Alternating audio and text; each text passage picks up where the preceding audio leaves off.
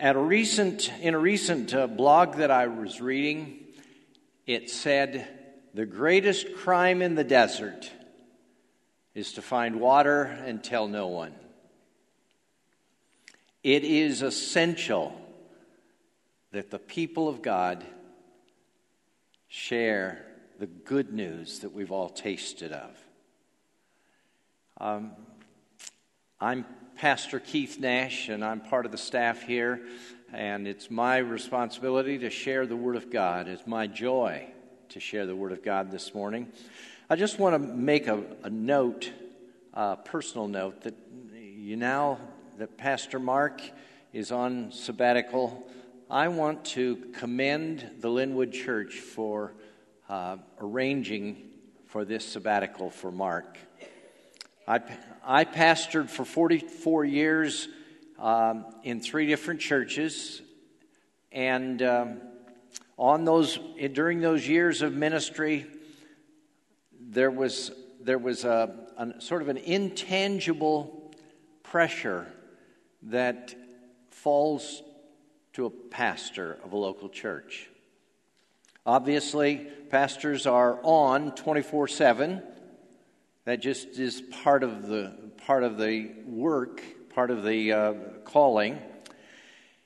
And over the years that that I was in a, in a local church pastoral ministry, uh, we were given two sabbaticals, and uh, each time we did a reset for ministry. Uh, each of those, there was a, a, a portion of that that I simply got alone left my, left my wife and, and family and got into a, a private setting. And for two weeks, was cut off basically from all distractions so that I could, my, my soul could sort of settle and get quiet without any of the, of the noise of urgent calls, urgent activity. And then I listened for God to speak. Now, God speaks to us in the midst of busy activities. There's no question about that. But there's something healing and restorative about being quiet in the presence of God. And not, with undivided attention, you can focus it on that. Um, the scriptures say in Ephesians 6:12, "For we do not wrestle against flesh and blood, but against rulers, against authorities, against the cosmic powers over the, this present darkness, against spiritual forces of evil in heavenly places." There is a spiritual component to pastoral ministry that's that intangible, but it is a pressure that over time can become um, just take the edge off. And I commend this church. We ought not to see the, view this uh, sabbatical as a reward for ministry or as a perk for ministry. We need to see it rather as an investment for the future. And you, you and I are investing for the long haul, and because we want Pastor Mark to be tuned in keenly to the Lord. And in these days, that's more important, more urgent than ever, with so many distractions, so many things pressing in uh, that could easily distract a pastor. So I want to just offer a prayer for the Sunstroms, and particularly Pastor Mark, uh, as he's starting this sabbatical, these two months away. Let's pray together. Lord Jesus, we're so grateful for the shepherd that you have given us the lead shepherd here. We're grateful, Lord, for his life and, and model and leadership and his family. We pray that you will bless as they are away. I pray that you will renew Pastor Mark's passion, love, and devotion to you, and may there be an, an, a, a keenness to his hearing your, your voice, your ministry to his heart that will bring a freshness to his ministry in the years to come. Bless them now, just now, today, in Jesus' name. Amen. Amen.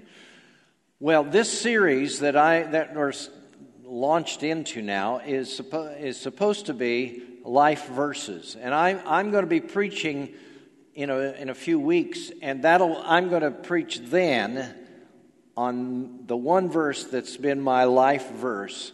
Today, I'm going to focus in on, on a, a life passage for ministry and living that's been dear to my heart.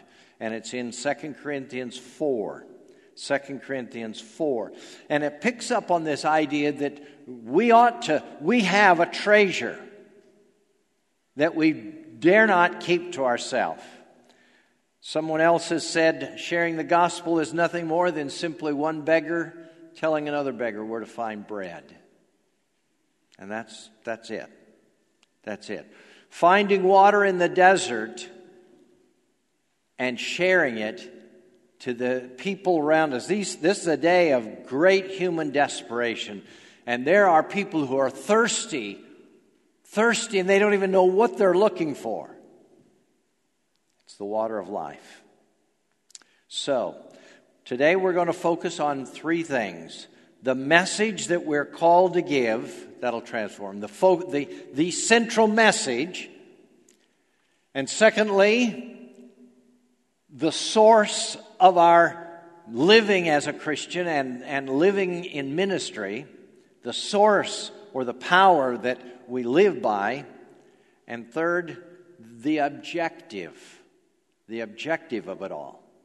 Those three things we're going to cover. First, let's look at the passage together. 2 Corinthians chapter uh, 4, beginning at verse 1. And I'm just going to read the 12 verses, and then we're going to just pick out those four things, or those three things that, that we want to see this in, in here and we think are right there. Therefore, having this ministry by the mercy of God, we do not lose heart, but we have renounced disgraceful, underhanded ways.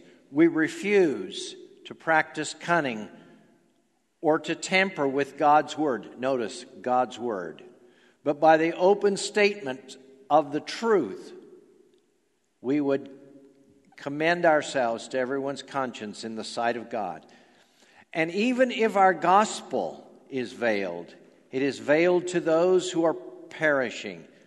In their case, the God of this world has blinded the minds of the unbelievers to keep them from seeing the light of the gospel of the glory of Christ, who is the image of God. For what we proclaim is not ourselves, but Jesus Christ as Lord, with ourselves as your servants for Jesus' sake. For God, who said, Let light shine out of darkness, has shone in our hearts to give the light of the knowledge of the glory of God in the face of Jesus Christ. But we have this treasure in jars of clay to show that the surpassing power belongs to God and not to us. We are afflicted in every way, but not crushed, perplexed, but not, in, but not driven to despair, per- persecuted, but not forsaken, struck down, but not destroyed, always carrying in the body the death of Jesus, so that the life of Jesus may also be manifest in our bodies. For we who live are always being given over to death for Jesus' sake, so that the life of Jesus also may be manifest in our mortal flesh. So death is at work in us, but life in you. The message that we are called to give that transforms people, that is life changing, is nothing other than the Word. The living Word. Christ is the living Word.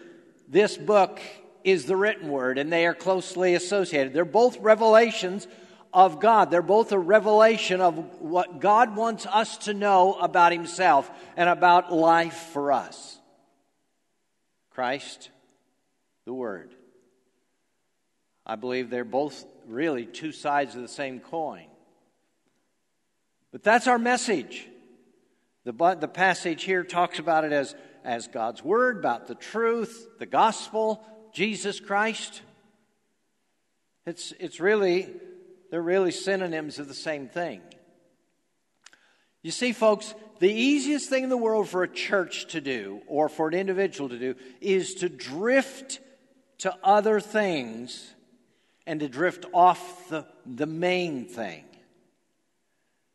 Today, as never before, we need to focus in on our message. The Bible says that in the last days, the church will be drawn aside and be distracted to other things. And I think we're living in that day. You see, it's not skill, it's not relationships that's going to change people. It's not finesse, it's not our cleverness. Those things, God uses all those things. God uses gifted people to speak His message, God uses relationships, and God uses uh, uh, all kinds of, of gifts and abilities. But those aren't the main thing. Those are not the thing that God has ordained is the, the means to transform. That's reserved for the message, the message, Jesus Christ, as revealed in the Word, and Jesus Christ, the person. We need to stay focused on our message, the gospel of Jesus Christ. And that, that message has content to it. It is a message of Jesus Christ came from heaven, was born of a virgin, lived a perfect life, was, was taken before Pontius Pilate, died on the cross for the sins of the world, for yours and mine, so that we could be redeemed. That's the message that's transformative. And we need to, folks, the church has to stay focused on that.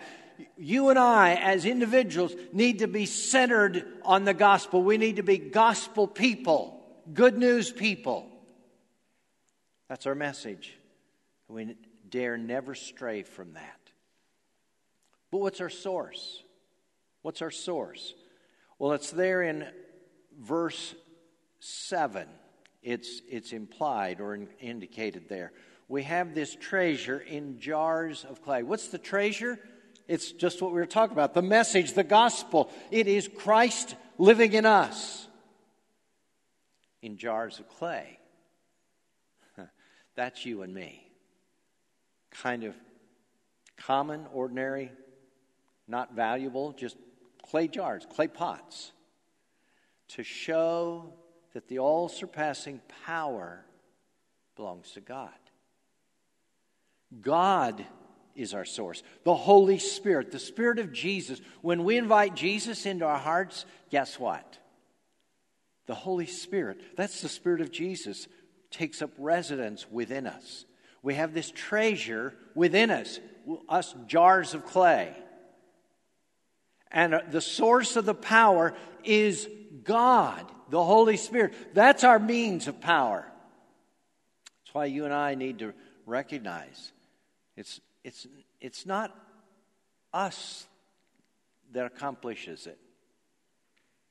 That's why, that's why a passage in, in Colossians that's meant so much to me over the years, Colossians 1. You see, you see the, this treasure is God Himself. And he's incredible. He's incredible. We talked about God made the heaven, we sang about it, about the heaven. He made the heavens and the earth. He made everything that is. God is incredibly glorious, and it will take us eternity to begin to discover all of that, and we will never plumb the depths of, of the greatness of God. There's mystery, there's wonder attached to that. But you know what? In Colossians 1 26 and 27, uh, it says, talks about this mystery, the mystery of God, God's glorious wonder. And it says, this mystery is hidden for ages and generations but now has been revealed to his saints. To them, God chose to make known how great among the Gentiles are the riches of the glory of this mystery, which is Christ in you, hope of glory. Coming back to our passage in, first, in 2 Corinthians 4, it's Christ in us, That's the wonder of the gospel. And then a little later in chapter 2 of Colossians, chapter, uh, verse 6, it says, Therefore, as you receive Christ Jesus, as you received him into your life by faith, an act of trusting him, he comes into our hearts, so live in him, so walk in him. You see, when we, when we become believers in Jesus, it's an act, it's a gift of God. But that doesn't mean then, once we become a believer, that then we suddenly go back to these rules, even if they're rules coming right out of the scripture, even if there's a pile of declarations from the scriptures. You don't pile those on and say, all right, now I've got to do this, this, this, and this. No, we live this Christian life the same way we become a child of God. We become a child of God by faith. We live this life with Christ living within us, and we live it effectively and gloriously by day by day trusting Jesus and relying on Him. We have this treasure in jars of clay. It's not us. Think about it for a moment. God is not on the hunt for superstars. And I think it's wonderful. We've got interns uh, coming to Linwood Church and uh, being a part of our congregation. But particularly for them, but all of us, we need to be reminded God is not on the hunt for superstars. Think about it for a moment greatest work in all the world, the greatest ministry in, in history was when the Lord launched the gospel and the church was, was birthed. And then he wanted to, that message needed to be sent around the world and the church needed to be established. Who did he leave that work to? He left it to the apostles, those 11 very ordinary men. None of them were gifted orators. None of them were gifted uh, theologians. None of them were incredible uh, thinkers. Most all of them were just ordinary laboring people, fishermen, common workers. And the Lord left the most important work in history to those guys. I think God delights in doing his greatest work through very ordinary, common folks. I even read, I just read recently in my devotions that God wanted, needed to get a message out once, and you know who, what he used? Used a dumb donkey. And so that gives me hope as a pastor, as a preacher. He, he, if he can speak his message through donkey, he can speak through me. You know? So, think about it. God, I think, in fact, looks for the incapable ones. And today, you know, as a pastor, you hear, eh, you know, part of pastoring is, is, is recruiting volunteers. And that's always what pastors are keep doing. And, and over and over. And every pastor's heard somebody, uh, people say, well, I don't feel like I'm up to that. I'm not capable for doing that. That's, I'm, not, I'm not qualified for that. You'll, you need to find somebody else. You know what? If you've ever thought that or said that, you're just the kind of person the Lord likes to choose. You see why? Do you see it in the passage, verse 7? We have this treasure in jars of, clay, uh, jars of clay to show that the surpassing power belongs to God, not to us. Think about it. If God wants to do something remarkable, if He takes somebody that's clearly not qualified and does the work through them, everybody watching, looking on, says, Well, that guy sure didn't. That didn't get accomplished through him. It must be God. And the glory goes to God. And that's what God's looking for. So you see, when someone feels like their, their capability or their uh, uh, qualifications are puny, you're just the kind of person that God likes to get a hold of and who will, if, he says, if you'll trust me, you just stand by and watch what I'll do through that. Then God gets the glory. So God is our source. The Holy Spirit, the power of God within, is our source for all living as a believer and is for all ministry. And then the goal or the object of our faith, of our life of faith, and it's there in verse 6. It talks about the glory of God. The goal or object, objective of our living as Christians and our ministry is the glory of God. Christ didn't die on the cross. Now, I want, to, I want to say something here. Christ didn't die on the cross because you and I were so valuable to him.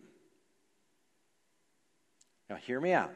He did die on the cross to redeem us. But I've heard it said over and over, you know, the Lord just didn't want to spend eternity without us. So he was, he was just wanted to have a relationship with us. So we're so valuable. That's why he died on the cross. There is truth in that statement, but that's not the primary motive for dying, Jesus dying on the cross. Because God Almighty could have simply, by declaration, have said, I will forgive any who will look to me. He didn't have to have his, the second person of the Trinity die on the cross. But you know why God ordained that the second person of the Trinity die a criminal's death? It was to preserve the glory of God.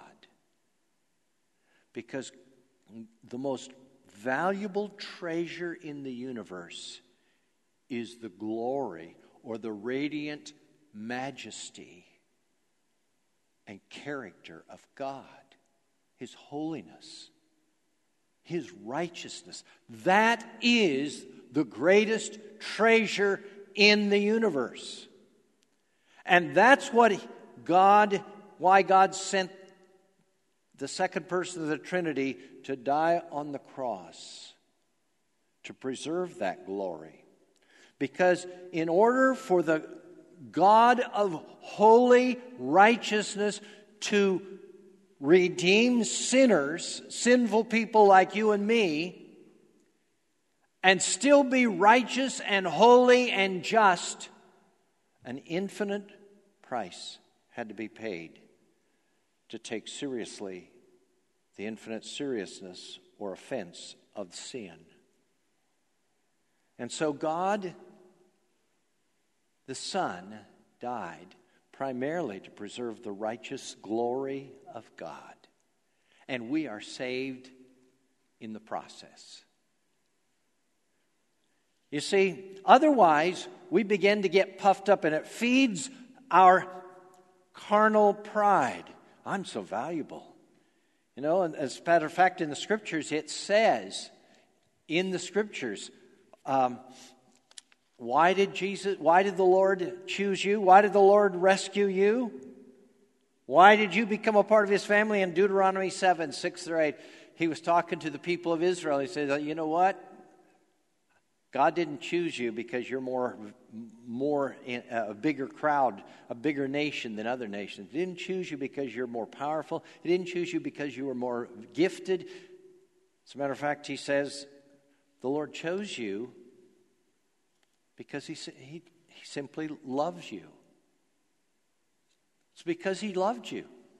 That's not, there's no explanation other than it's in the heart of God to love us. And that's wonderful. That doesn't mean God loves us less because God didn't die for us. It actually means he loves us more. Because now his love for us doesn't depend upon our our imperfect ability to keep meriting that love. We don't keep meriting it, we don't keep deserving it. He loves us because He loves us. That's why I love what it says in um, what I read once in, the, in uh, years ago in a preacher's magazine. We can't do anything to make God love us more. Then again, we can't do anything to make God love us any less. So, I'm wrapping this up. Our message and our power source for ministry and our goal and objective in ministry in life all circles around the person of Jesus Christ. He's our message. That gospel message is what will transform hearts and lives. He, indwelling us, is our source of power, and we dare never forget that. And the goal is the glory of God revealed most clearly in the face of Jesus.